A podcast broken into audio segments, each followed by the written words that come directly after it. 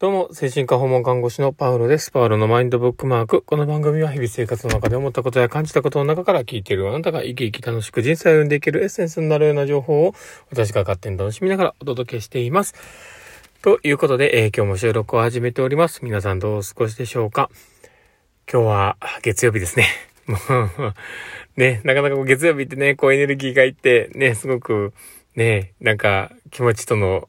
向き合い方が大事な ね、感じがするかと思うんですけど、ねえどうだったんでしょうか、皆さんも。で、僕自体はですね、やっぱり、ね、こう、今仕事を頑張ろうと思いながらやってはいるんですけど、どこかね、ちょっと嫌だなという気持ちもありながら、まあ次やりながらやってるかなっていうところありますね。で、えー、まあ今日もね、なんとか仕事も回ってきて、えー、いろんなことやってね、今日はまあ早めに帰ってきたところなんですけど、うちの社長さんはですね、僕よりも若い女性の方なんですけど、まあ、僕も立ち上げ当初からね、もう仲良くさせていただいているところもあって、で、まあなかなかね、あの、立派な方だなとは思うんですけど、今日ね、ちょっと、えー、そのね、上層部だけの会議があって、そこにね、参加されてるってところがあってね、ちょっと、ね、あの、頑張ってほしいなとかって思いながら、ね、の放送を今撮ってるところなんですけど、で、えー、今日はですね、どんな話をしようかなっていうところなんですけども、えー、とですね、そうですね、えー、と、イシューをね、明確にするのは大事っていうところをね、ちょっと話をしたいかなと思っております。で、イシューって、あの、まあ、カタカナで言ってね、ちょっとなんだよそれってね、思われるかもしれないですけど、あの、まあ、イシューでね、多分、インターネットで調べてもらったらですね、イシュー意味ぐらいの感じで出てくるんですけど、まあ、言ってみたら論点だったりとか、問題点だったりとか、まあ、論点とかで論じるポイントみたいなね、そういうニュアンスのとこがあるかなとは思うんですけど、まあそういうね、あの、クリティカルシンキングの中でも使われる言葉ではあるんですけど、まあそういうちょっと、あの、ここって大事だよね、こういうとこってポイントだよね、みたいなところをいかにこう明確にしていくかってすごく大事かなと思っております。で、実際ね、その看護をやっている中でも、そこってすごく大事で、実際ね、その、ここが大事でこの人のね、えー、計画の組み立てをやっていたりとか、サポートするポイントだよねっていうところが明確でなければ、やっぱり打ち手が変わってしまうっていうのがあると思うんですよ。で、その打ち手が変わることで結果が変わってきてしまうっていう、まあ結構ね、シビアな世界ではあるんかなとは思うんですけど、そういうまあ専門的なね、ところではあるので、やっぱそこの専門性の中でのそういう、えー、ポイント、イシューっていうところは少しこう、ね、明確にしていった方がいいのかなっていうところがあります。で、だからこそ、その、絞るために何が大事かっていうところをやっぱりね、考えてみないといけないところではないのかなと思うんですけど、そういうね、あの、大事なポイントを絞るっていうところで、じゃあ全く情報がない中で、じゃあそこって絞れるのかっていうと、そういうわけにはいかないですよね。だって何も明確じゃないのに、どこが重要かなんかわかるわけないよね っていう。うん。だ例えばね、あの、色鉛筆がこう目の前にね、こう、12本入りが並んでいて、で、そこで、若草色って言われても、じゃあその 12本の中の若草色ってどれだよっていう。で、もともとね、そこの情報の中に、えー、例えば、あのー、ね、まあ今の12色の中で、一番近いのが黄緑色かもしれないですよね。で、黄緑色なんだけど、それが例えば、あの、に、えー、24色だったり、36色の中にはね、あの、50色入りとかのね、色別もあると思うんですけど、そこら辺で見たときに、そこには明確に書いてあるかもしれないんですよ。若草色って。で、じゃあ、その色って、そこまでのいっぱいの種類の色鉛筆がなければ、そこの選択肢っていられなかったわけで、で、そういうふうに物事の見えるポイントだったりとか、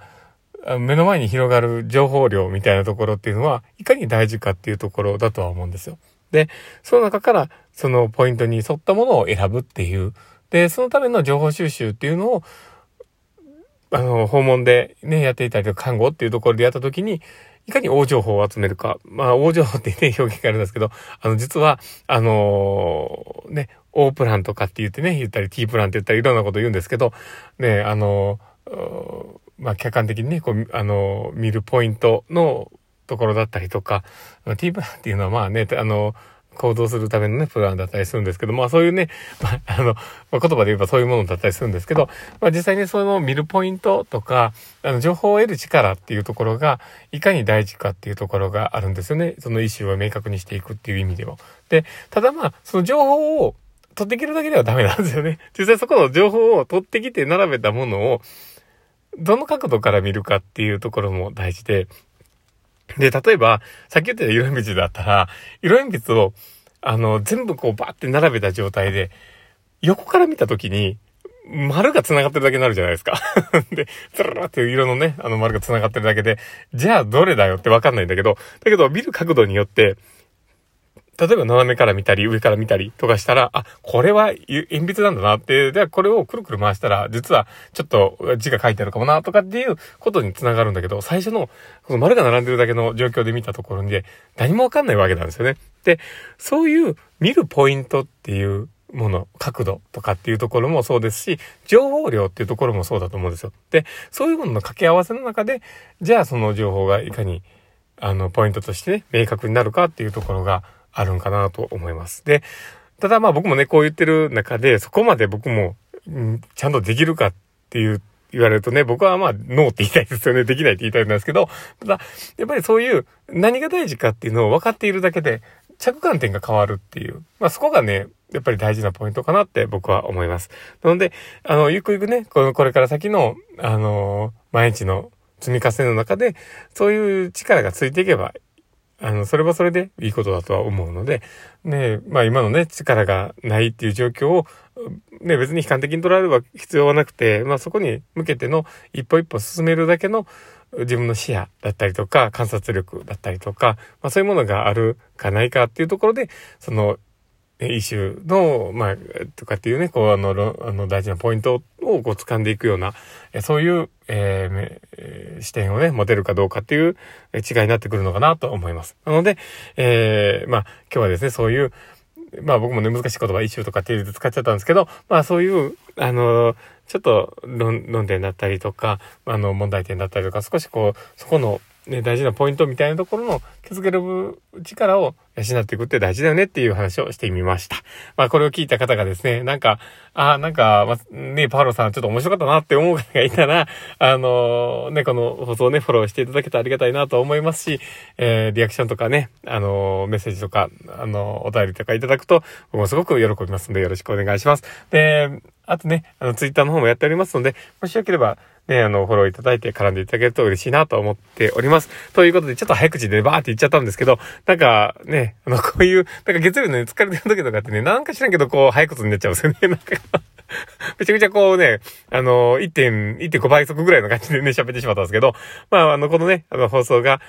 あのー、ね、ちょっとこう聞いて、まあ、参考になったなと思う方がいたら嬉しいなと思います。で、ね、あの、僕の放送結構ね、あの、ペースが早めになっておりますので、あの、もし、あの、1.5倍速とかで聞いてる方がいたら、あの、1.2倍速とか、あの、1倍速ぐらいで聞いてもらうとありがたいなと思います。